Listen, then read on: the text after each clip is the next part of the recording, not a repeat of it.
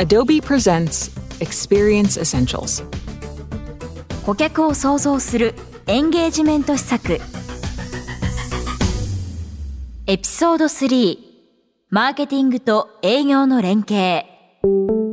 このポッドキャストで解説する内容は、顧客を創造するエンゲージメント施策という PDF 資料でもご覧いただけます。現在お聞きのポッドキャストアプリの本番組説明文に記載されている URL からアクセスしてください。マーケティングオートメーションの仕組みがだいぶ分かってきたぞ。あとは実際にこの仕組みをどうやって運用していくかですね。そうだな。仕組みが整ったら、あとはそれを使いこなす体制が重要だ。今回の新製品売上拡大プロジェクトは、マーケティング部門と営業部門を横断するんですよね。ああ。まずは顧客一人一人に向けて最適な対応を実現するために、この2つの部門をどうやって連携させていくか考えていこう。連携のヒントその1バイヤージャーニーの段階ごとに目標を設定するマーケティング、営業、カスタマーサクセスなど顧客対応に携わる部門で共同して戦略や施策の策定を行い、バイヤージャーニーの各段階における共通の目標を設定し行動しましょう。例えば、ウェビナー登録者数の目標が掲げられているとします。ウェビナー参加対象者のうち数パーセントは受注する予定であると事前に分かっていれば、マーケティングからメールや広告を打つだけではなく、担当営業からも対象顧客に直接案内し、目標達成を目指すということがあります。このように、見込み顧客を次の段階へと誘導し、次の行動によって何が得られるのかを分かりやすく伝えることが不可欠です。例えば、顧客に製品を説明する場合、当社の製品の特徴を担当者が説明しますと、ただ告げるのではなく、30分間電話で担当者とお話しいただければ、このような情報を得ることができます。というように、具体的に話すことで、顧客のアクションは大きく変わっていきます。同じ顧客のバイヤージャーニーに対して、2つの部署がバラバラに目標を設定してしまっては、せっかくの強みが発揮できないし、何より顧客を混乱させてしまうよな。同じ方向を向くというのは、シンプルですが、とても大事なことですね。そうだな。一番大事なことだと思うよ。あとは評価の仕方か。それぞれ異なる領域を担当してきた部門同士が連携するためには、公平な物差しでそれぞれの仕事を評価する必要があるな。そのためには。連携のヒント、その2。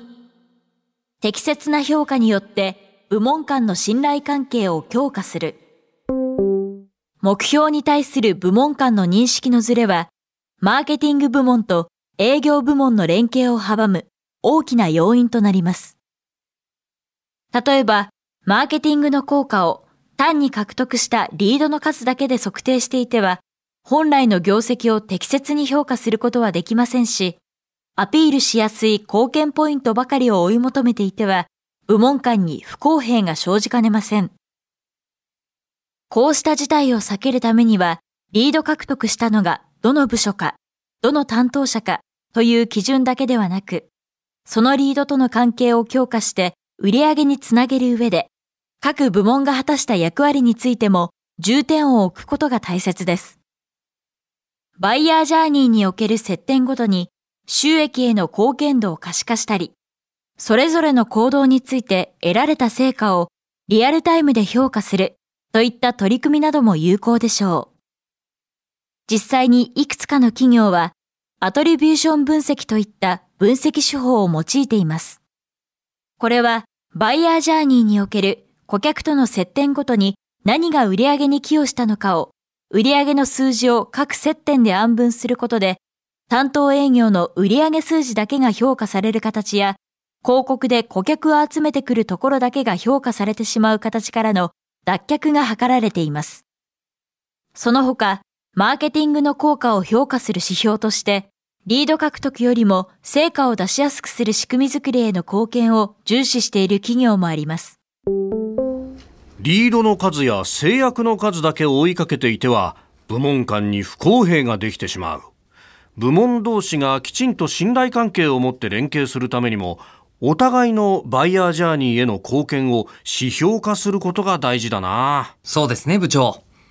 それぞれの部門がお互いの得意分野でカバーし合える体制を作ることができれば顧客対応のクオリティも相乗効果で上げていくことができると思いますうん、それが理想の形だな。そして最終的に目指すべきところは？顧客との関係性づくりですね。そうだな。連携のヒントその3。一貫性のある顧客へのメッセージで顧客との信頼関係を構築する。マーケティング部門と営業部門が緊密に連携できていれば、顧客はバイヤージャーニーのあらゆる段階において、一貫性のあるメッセージを受け取ることができます。顧客とブランドとの間で信頼関係を築くには、この一貫性こそが重要となります。マーケティング部門の仕事は、営業部門へ顧客を引き継いで終わりではありません。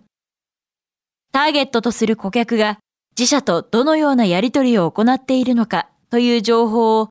営業部門へ継続的に提供し、メッセージの一貫性を保ちましょう。営業担当者がアカウント担当者に引き継ぐ段階になった後も、マーケティング担当者は引き続き顧客との関係性を保ち続けていくことが求められます。逆に、もし失注してしまった後であっても、その情報を営業担当者がマーケティング担当者に戻すことで、再度お客様とコミュニケーションを取る際に役立ちます。マーケティング担当者の役割は、見込み顧客に信頼できる情報を提供し、ブランド認知を高めることです。一方、営業担当者は、信頼できるアドバイザーとして顧客に寄り添う必要があります。そしてその連携は相互に行うというように部門間で連携することができれば、顧客体験の質は高く保たれ、販売サイクルの促進と売上増加の原動力となります。よし導入から実際の運用方針まで我が社でのマーケティングオートメーションの活用イメージが見えてきたぞそれにしても今回はなかなか頭を使ったな私たちのジャーニーもいい段階まで進んできましたね。うまいことを言うね。よし、マーケティングオートメーションの導入で、これまで以上に顧客に愛されるサービスを作っていこう。サポート、しっかり頼むよ。はい、部長。この全3話のポッドキャストでは、バイヤージャーニーとその課題、コミュニケーションの価値を高める、マーケティングと営業の連携、についてご紹介しました。これらをヒントにして、一貫性のあるバイヤージャーニーを提供し、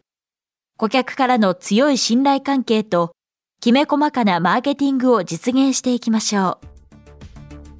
アドビがお役に立ちます。MA 製品のアドビマルケットエンゲージは、企業がマーケティングオートメーションを活用して、需要を創出し、顧客との関係を長期的に構築するのに役立ちます。Adobe Analytics、Adobe Experience Manager Assets、Adobe Target、